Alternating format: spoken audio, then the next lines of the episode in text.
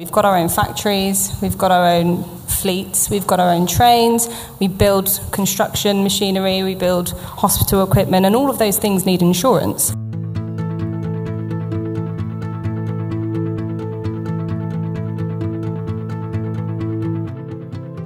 Hello, this is Matthew Grant, one of the partners at Instech London. And in this episode, we are bringing you the first half of our event from the Steelyard on the 8th of July, when we're talking about InsurTech as a service sponsored by Hitachi. Now, one of the problems that many technology companies have, both new but also established ones, is connecting into the systems used by their insurance clients. And the insurance companies themselves often find it difficult to know how the technology solutions are going to link into their own applications. Hitachi have found a way to solve this problem with what they call their InsurTech as a service. And essentially, what they are doing is they are assessing each of the technology companies that their clients are looking to work with and then creating a solution for connecting these two together. So, we were delighted to have up in this episode uh, Serif Otterburn from Hitachi talking to Chris Gill from QBE and Stephen Chadwick from Shepherd and that is followed by uh, Robin Mertens talking to Mark Dennis, who is the European CEO of Munich Re Digital Partners. Uh, and finally, we have Nicholas Sühr, CEO and founder of Kasko.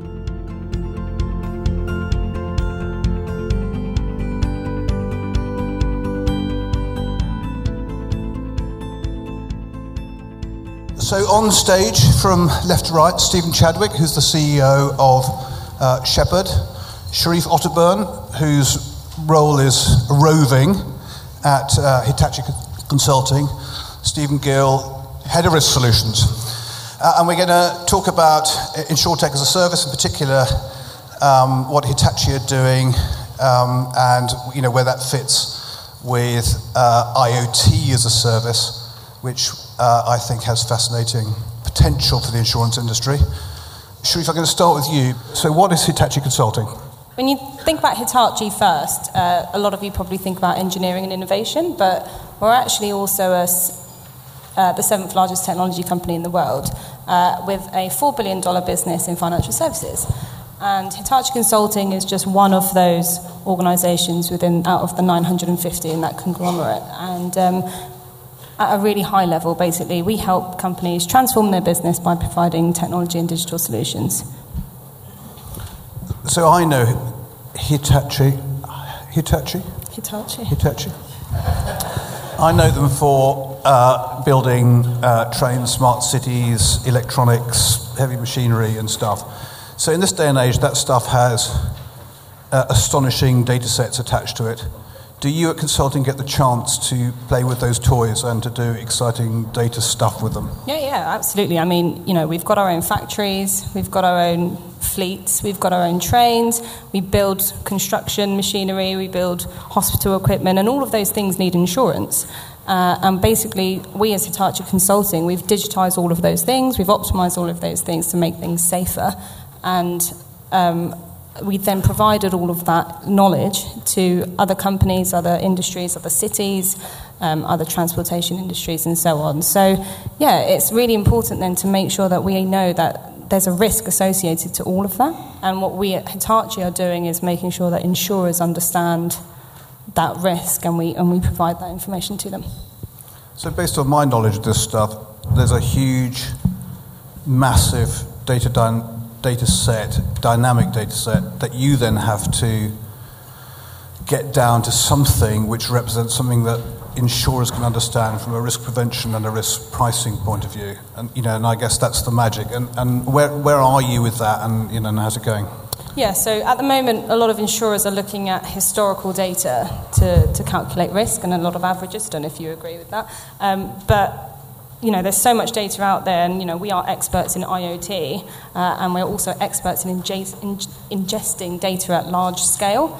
So, uh, and all of that basically needs to be fed into the new risk models and the new risk calculations. So that's what we're doing at the moment. So I'll give you an example of kind of two examples of what we're doing and where we're doing that. So Hitachi Rail, uh, they provide trains, and and every single one of those trains, there's 3,500 sensors, and you probably didn't realise, though, that we actually, Hitachi Rail actually provide those trains as a service to train lines such as Virgin or Great Western Rail.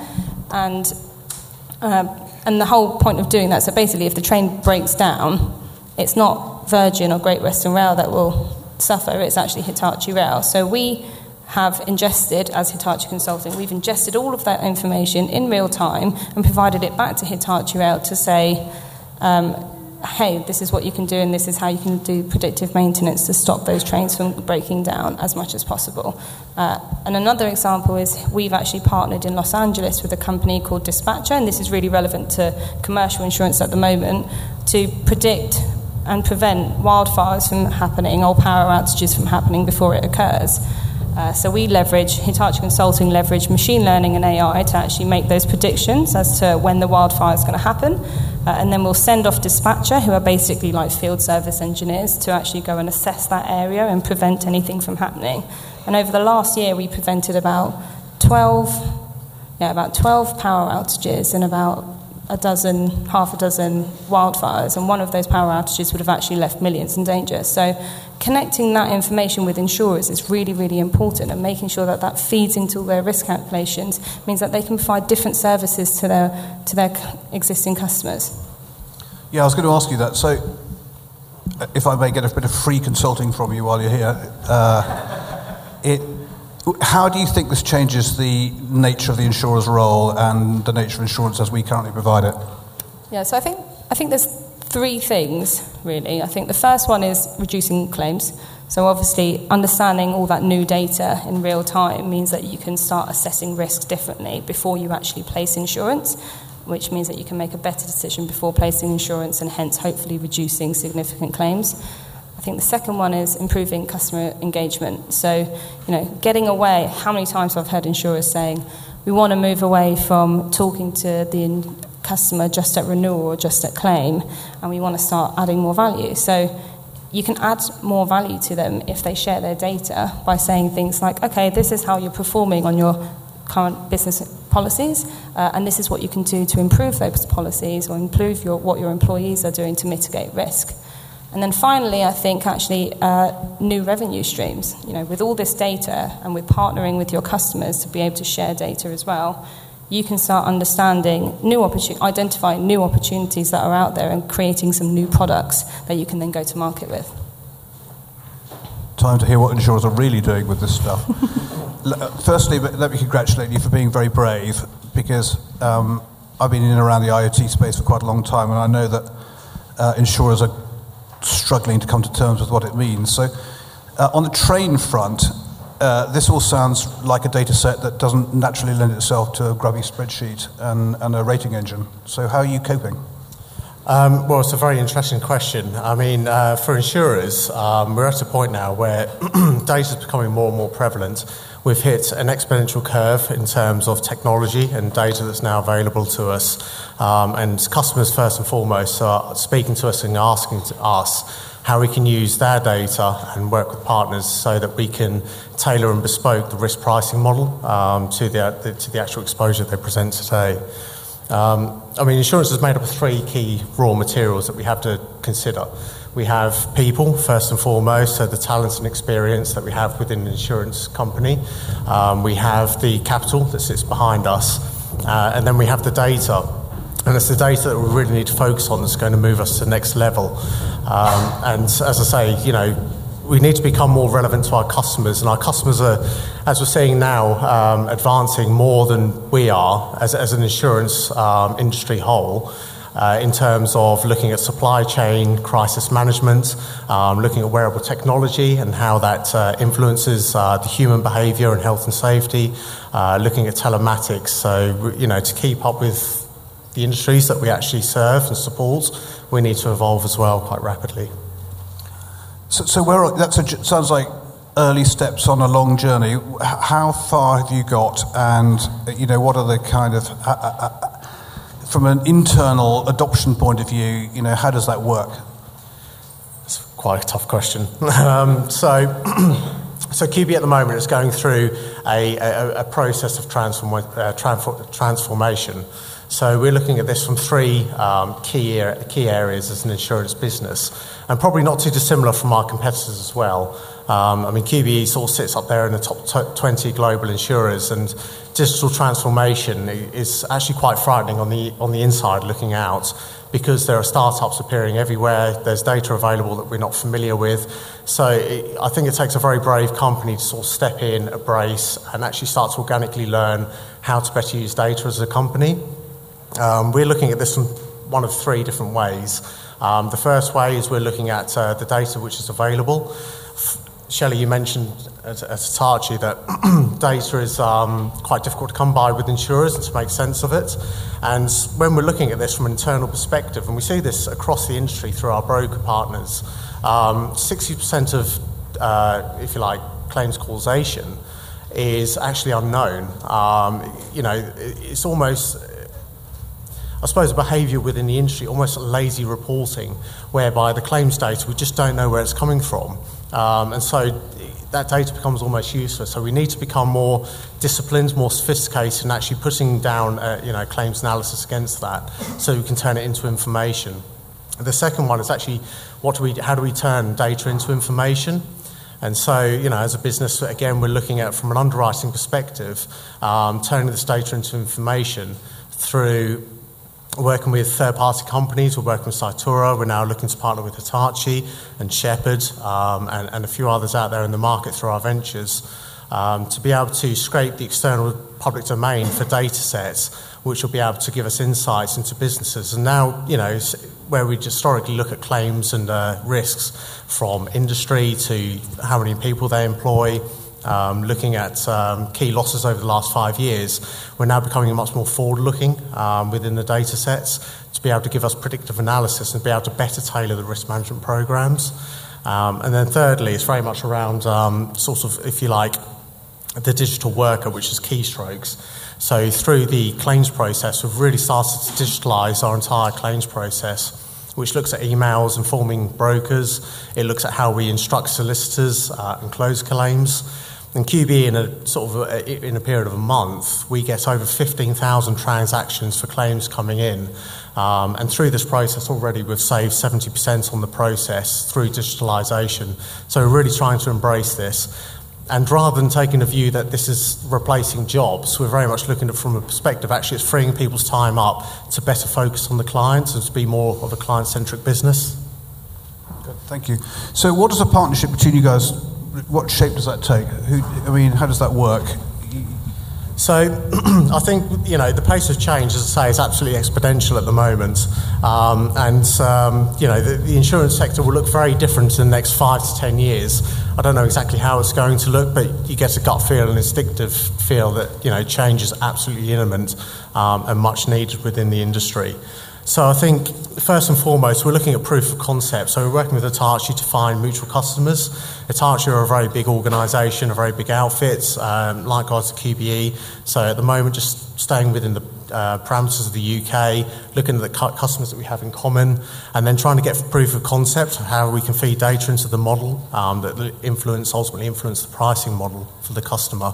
Um, then being able to get a cross-class view and feel for the customer across casualty, motor, um, property, and financial lines. And then ultimately look to upscale across industries. So industries with an appetite, um, so you know, construction, manufacturing, transportation, media, and tech. But how does that affect the nature of your relationship with the brokers? And um, should brokers be worried? The difficult, the questions just get more and more getting more and more difficult. No, don't um, come here for an easy ride. It's, it's, incredibly difficult to, to predict at the moment, and, and the views I can give are only my own and not, not, not as a corporate organisation. Um, so, I mean, you know, the, clearly the tides are turning and the winds are changing. Um, with the likes of Amazon, with the likes of Google and Hitachi on the doorstep, um, it only makes sense to create partnerships that are only going to advance the organisation as much as possible. Um, if you look at customer segmentation, which is very important to QBE, if you look at the top multinational um, organisations around the world, I think within our, our careers, our lifespan, there will certainly still remain a place for brokers um, as a risk advisory capacity. I think as they progress and collect more and more data, um, they may look for alternative methods for insurance and adding risk advisory to customers. So this could be, um, you know, superior reinsurers, uh, other capital market providers within the mid markets. It could very much be, um, you know, broking could become commoditized. And so, um, you know, clients with um, the availability of data may look to go more direct with insurers.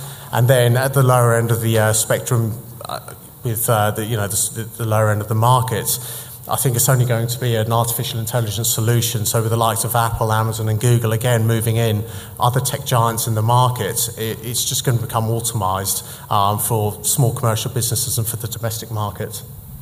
This is an easy question. If it's trains to start with, thereafter other asset classes, you don't. I mean, if it makes a difference, then you're going to take it, right? Um, look, I mean, all we know is what clients tell us, and, and, clients are always looking for an easy solution where they can place all of their insurance in one place with as much convenience as possible. And clients only want to be understood as much as possible. So, the more data that we can collect, uh, the greater the partnerships that we can forge and use that to our you know, commercial advantage, the better, I think.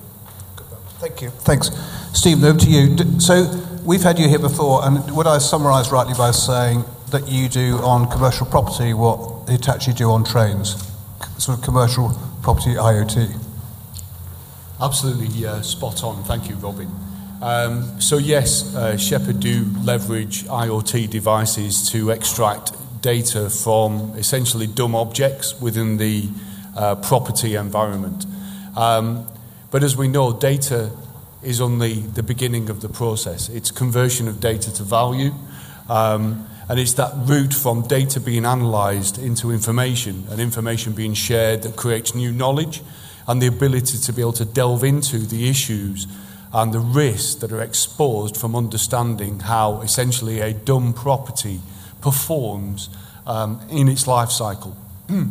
so, Shepherd is really around looking at the risks that are inherent from the mechanical and electrical components that sit within systems within, within a property and be able to expose those and understand how preemptive maintenance could be effective, how the risk can be reduced by understanding the performance of the property, and how cost and uh, value can be reduced in terms of the OPEX costs of the uh, property, in terms of reduction of energy usage, reduction in water usage and be able to change the maintenance cycle of the property by understanding the performance and the metrics of the performance of the equipment that sits within it. Now, you're sort of 12 months, maybe a little longer into engaging with the insurance industry. How, how far have you got, and, and what's been the experience so far?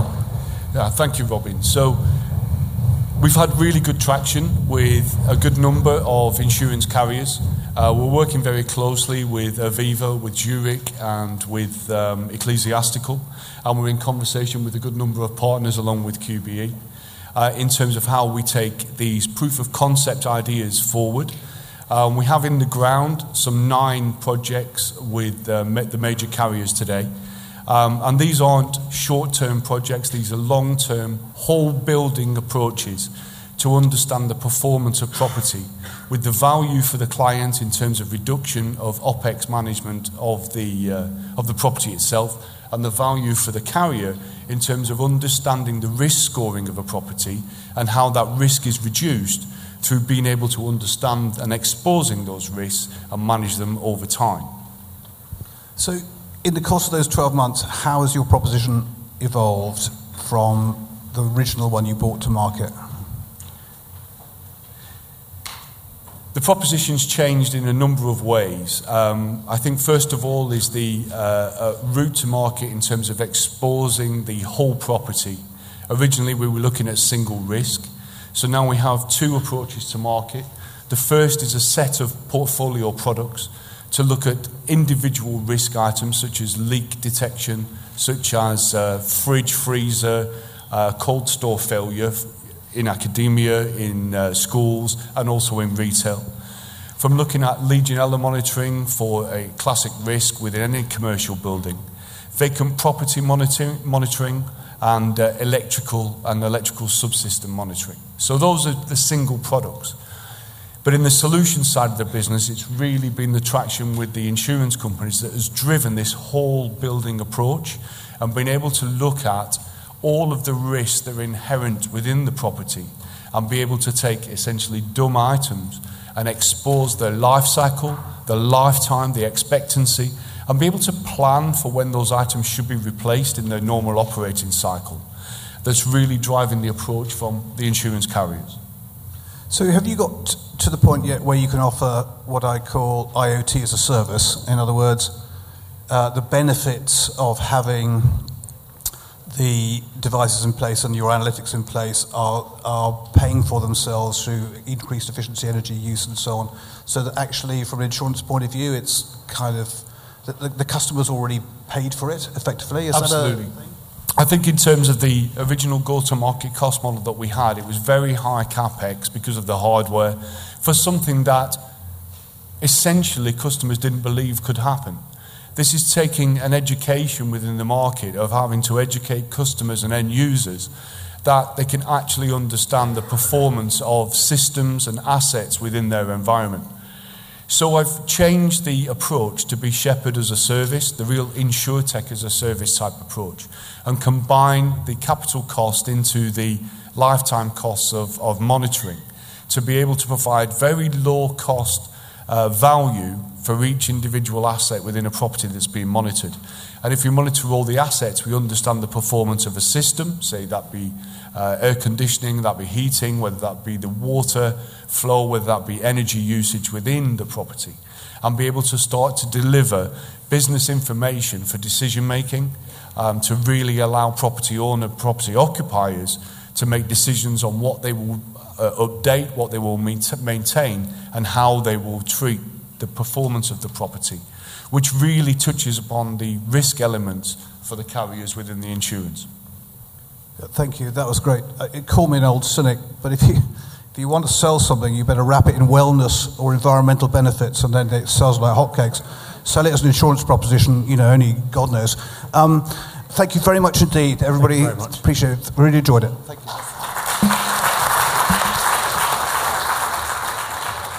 So next up, uh, we've got Mark Dennis, who's the global COO of Munich Re Digital Partners. Um, those who come here regularly know I'm an unashamed fan of Munich Re and what they do. Uh, it seems to me they're one of the few who has a proper sense of R&D and are investing for the future in the knowledge that the insurance model is going to change um, fundamentally. So. Do, no, no. Look, you get a free plug if you come give up an afternoon to come with me.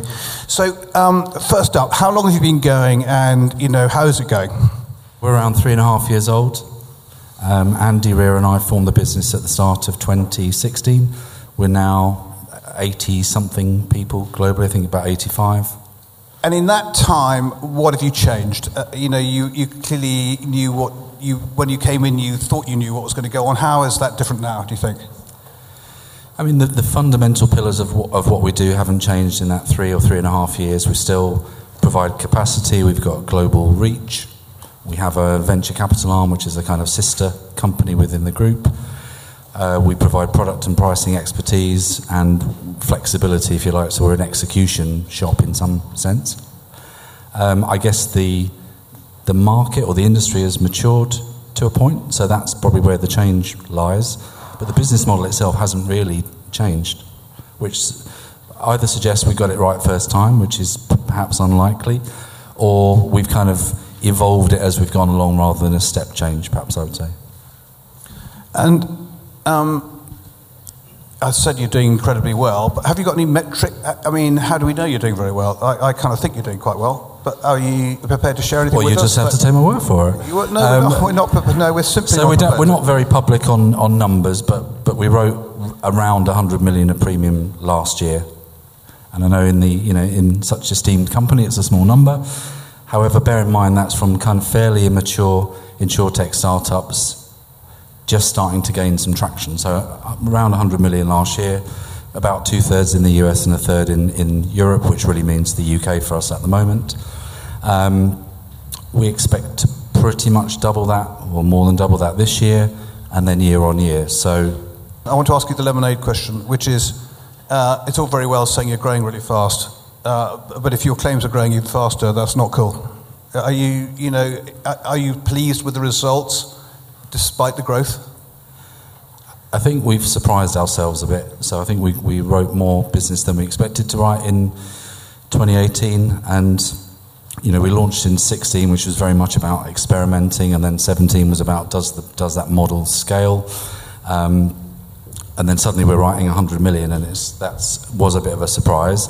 So as you'd expect off the back of it, there's a bit more scrutiny around what does that business look like.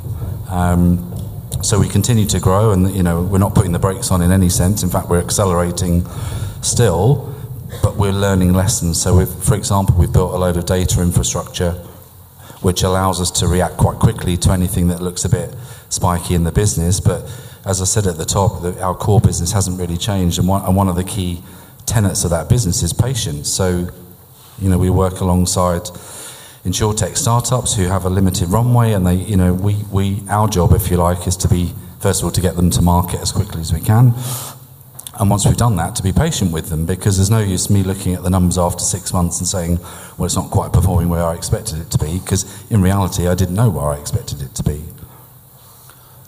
It's all very well me being impressed with what you do, but are your owners impressed? And it, what is it that impresses them? Is it the growth they're after? or is it what you can teach them from your effectively acting as their experimental lab? A, a, bit of all of that, actually, in truth. So, so we were initially described as a strategic experiment, which is, sounds a bit odd, but really, you know, as I mentioned before, it was can can this kind of large corporate work with insurtech startups in, in an effective way? I think we proved that quite well in 16. Then it was about scaling. Then it was about, you know, can we can we grow that business kind of in a in an upward trajectory without massively increasing our expense base. So it starts to look a bit like a, a genuine business.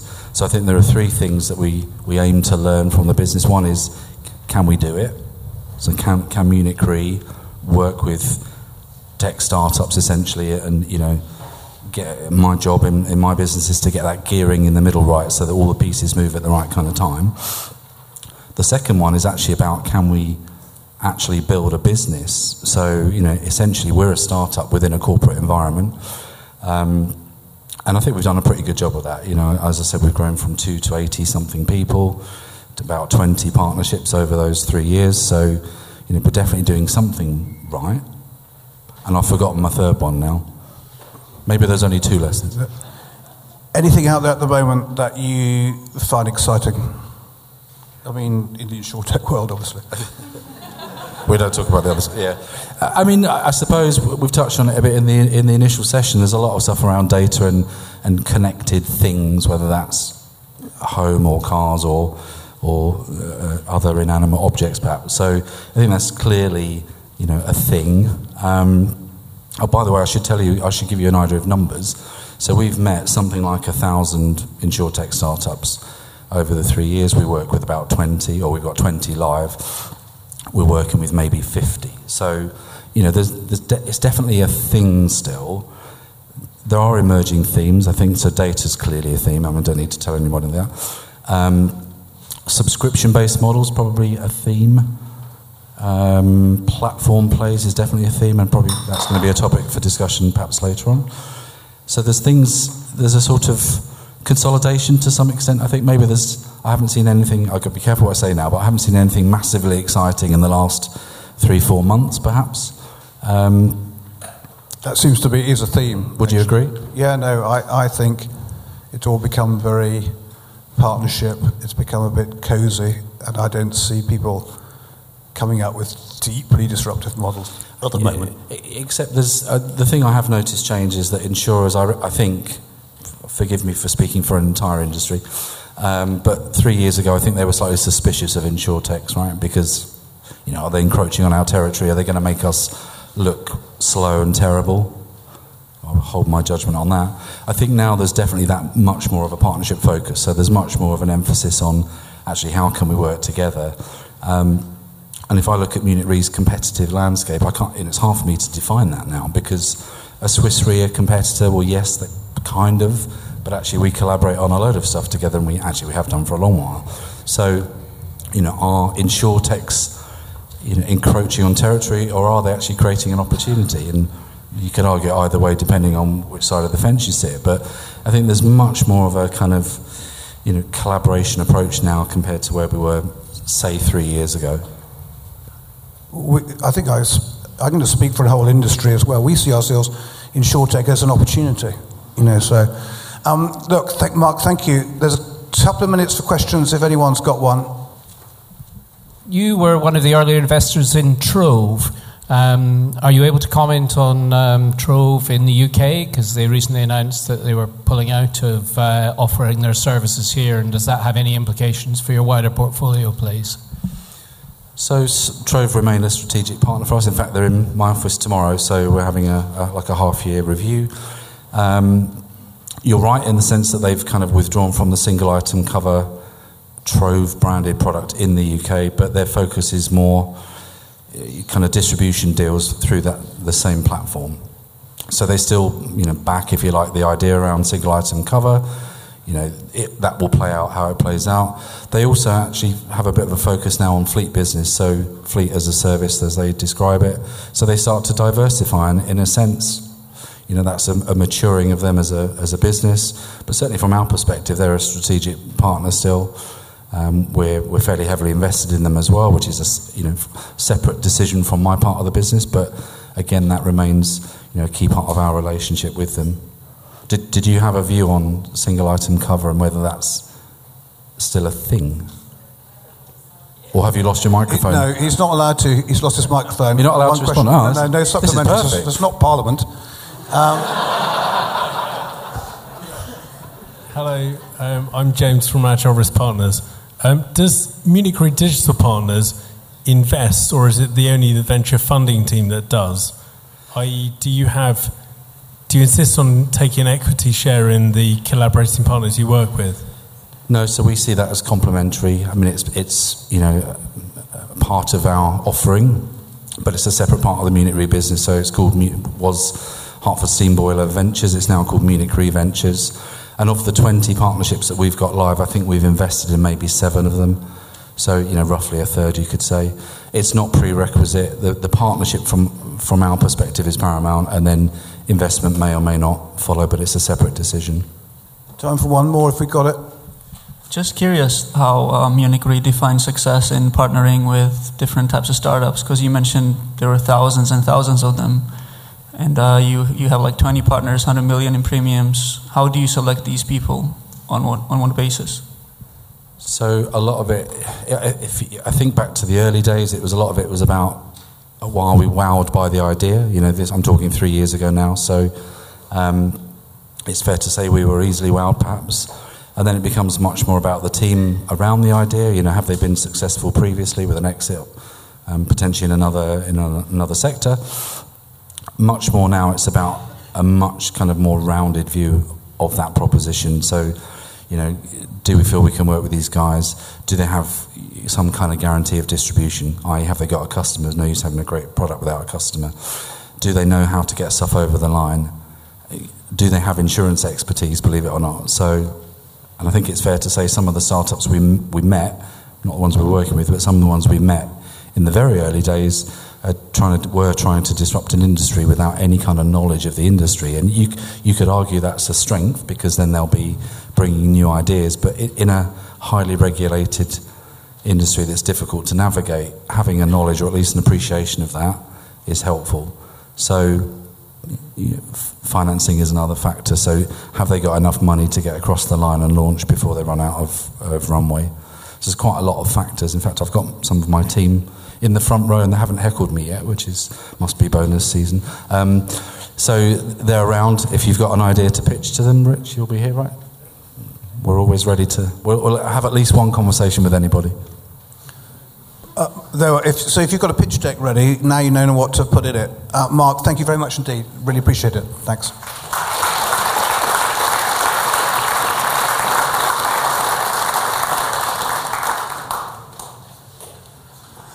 So next up we have um, Nicholas uh, from uh, Kasko.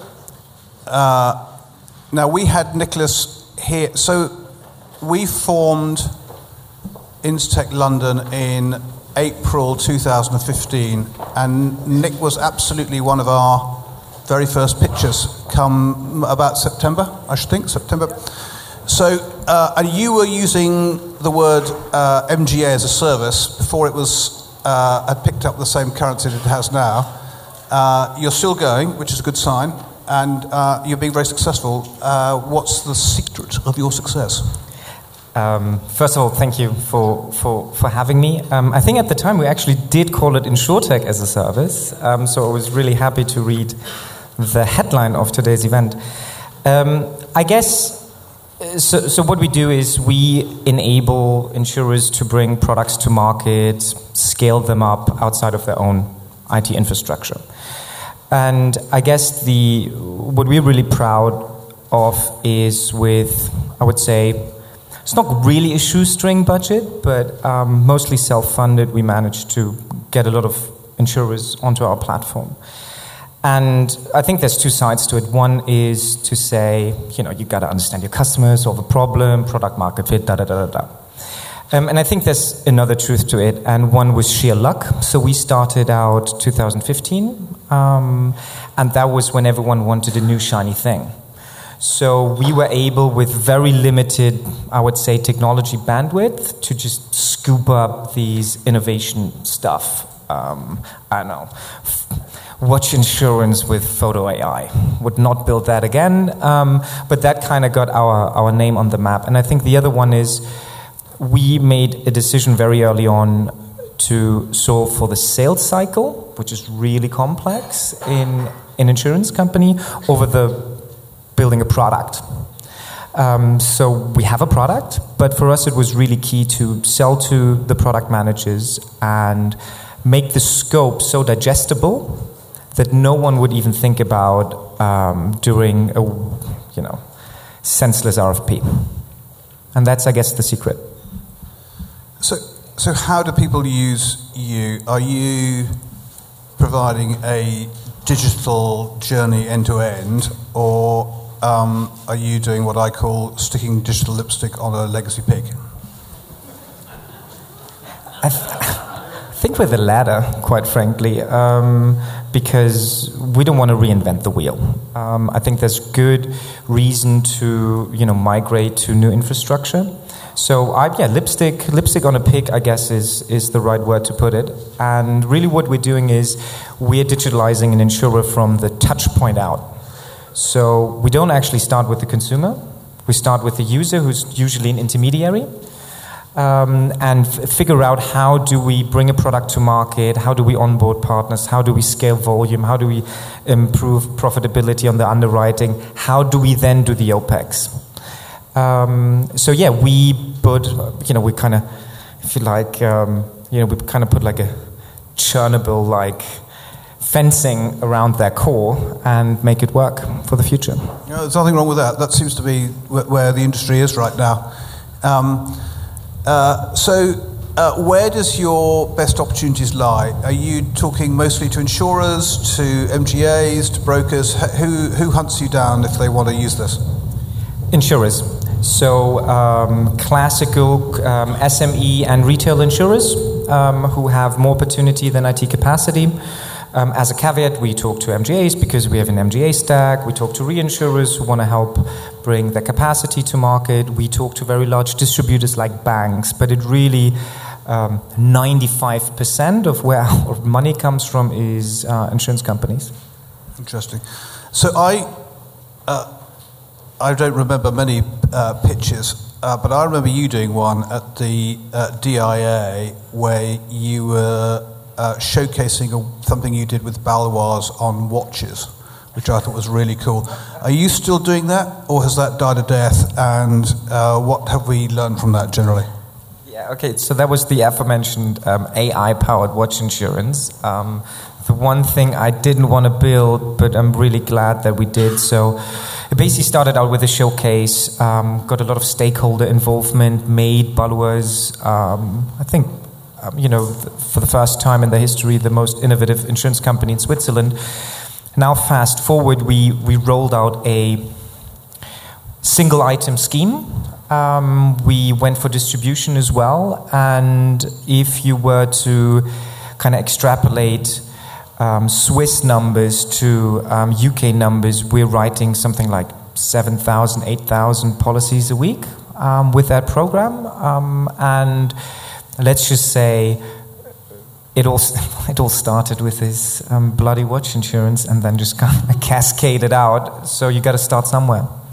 Yeah, but you're insuring Swiss watches, whereas if you insure UK watches, you'd be doing something fundamentally different, I think. So, how do you do your uh, marketing? I mean, you know, you talk about cash strapped. Uh, how do you put the messages out there, and um, why do you come here when you had to get on a flight and come a long way and present yourself? So, so I think because we're B2B a business, it's really important to um, meet people, to understand um, the respective decision makers, um, their portfolio of, of initiatives. One of the best thing to do is an event, not any event, um, you know, events such as yours, which to us just makes it really easy. You'll just filter. you filter everything out for us. So when, when we decide for an event, um, we're actually more you know, this is what's interesting. So the audience, um, rather than, than than the speakers. So that's how we bring the message out. And the second one is um, customer referrals within the group, um, within departments. You know, there's probably like hundred people at Allianz you can talk to, and they talk to each other. But events and referrals. Trick question: How many of those hundred people at Allianz have you spoken to so far? 97? I reckon that's about right. So, uh, two more questions um, uh, quickly. Do you think uh, that you'll always be digital lipstick on a legacy pig, or are the aspirations to start being digital digital? I mean, to some extent, you're not in charge of your own destiny there, but presumably, this is a step on a journey where at some point you're going to go the whole hog. No, and um, so uh, of course we we believe that um, you know whatever end to end is, but I think at that inflection point where you then go once you've kind of maximized scale underwriting profitability, which I think happens outside of the classical legacy core. Um, and we heard about data and IoT and, and, and all that. Um, and at that point, you'll then decide whether you actually, with your policy administration system, might be really good at administering policy, but really bad at data connectedness and workflow, and you can make that decision. But at that point, you can also pass into a greenfield carry, you know, system. Um, but the nice thing is, at that point, you know exactly what that looks like. So you build your target operating model based on operating in your target market rather than, you know, guessing um, without the use of the market and the rate of change in mind. So we don't plan on going down becoming full policy administration system like Guidewire, although we have some capabilities, but creating that connected layer where insurance underwriters ideally if we do our job well there in five years time that job will look much like that of a hedge fund manager who gets a lot of data, publishes products, disperses them to the different risk pools without really caring about how the plumbing works. So we're here to do the plumbing. And then what next? Are you flush with money? Are you looking for more money? What's, what's the rest of the year look like for you? So I think there's, there's um, we have two key milestones. One is we need to, uh, well, three continue the business. You know, grow, grow, uh, grow, grow, grow, and and deliver. But um, two caveats to that. One is especially growing our existing customers. So we showed that we're really good at landing, but now we need to expand, and that just takes time. I cannot buy. Uh, an insurer's trust with five more salespeople going to the same account. So that creates, um, so we need some time. And the other one, we're publishing more and more self service tools to open our platform for external developers, especially so that either the insurers, IT vendors, or IT consultants can um, program on our, on our platform. Um, yeah, so that's it. We've got time for a couple of questions uh, for Nick. Uh, before we return to the bar. Hi, Nick. Um, so, this is probably part of your secret sauce, but uh, you claim that you launch a product in four to six weeks. What does your tech stack look like? Can you, are you able to share that? In, in terms of kind of the, the functionality across the value chain, or what do you mean by, by tech stack? Uh, just is it is it in the cloud, AWS, Microsoft? Um, both, um, and it's all um, it's all shared instance as well. Um, so we can leverage a lot of DevOps um, investment around that. And the other secret sauce is that you you basically what an insurer would call a front office application. Um, you move a lot of policy administration functionality in that front office application. So you do the whole quote offer bind, renewals, cancellations, refunds, um, payments. You move that into the front office application. With that, you have a controlled environment. And you can then just build out the APIs and the customer journeys, all of which you control, and you just data dump back into the insurer. Uh, Nick, thank you very much indeed. Thank you. Thank you.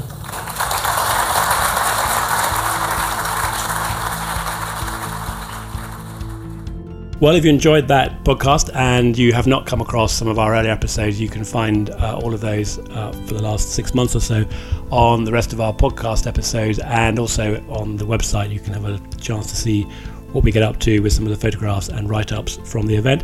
If you're interested in learning more about what we're doing and want to know as the future events come up, then we suggest you subscribe to our newsletter, which you can get to on the website at www.instech.london.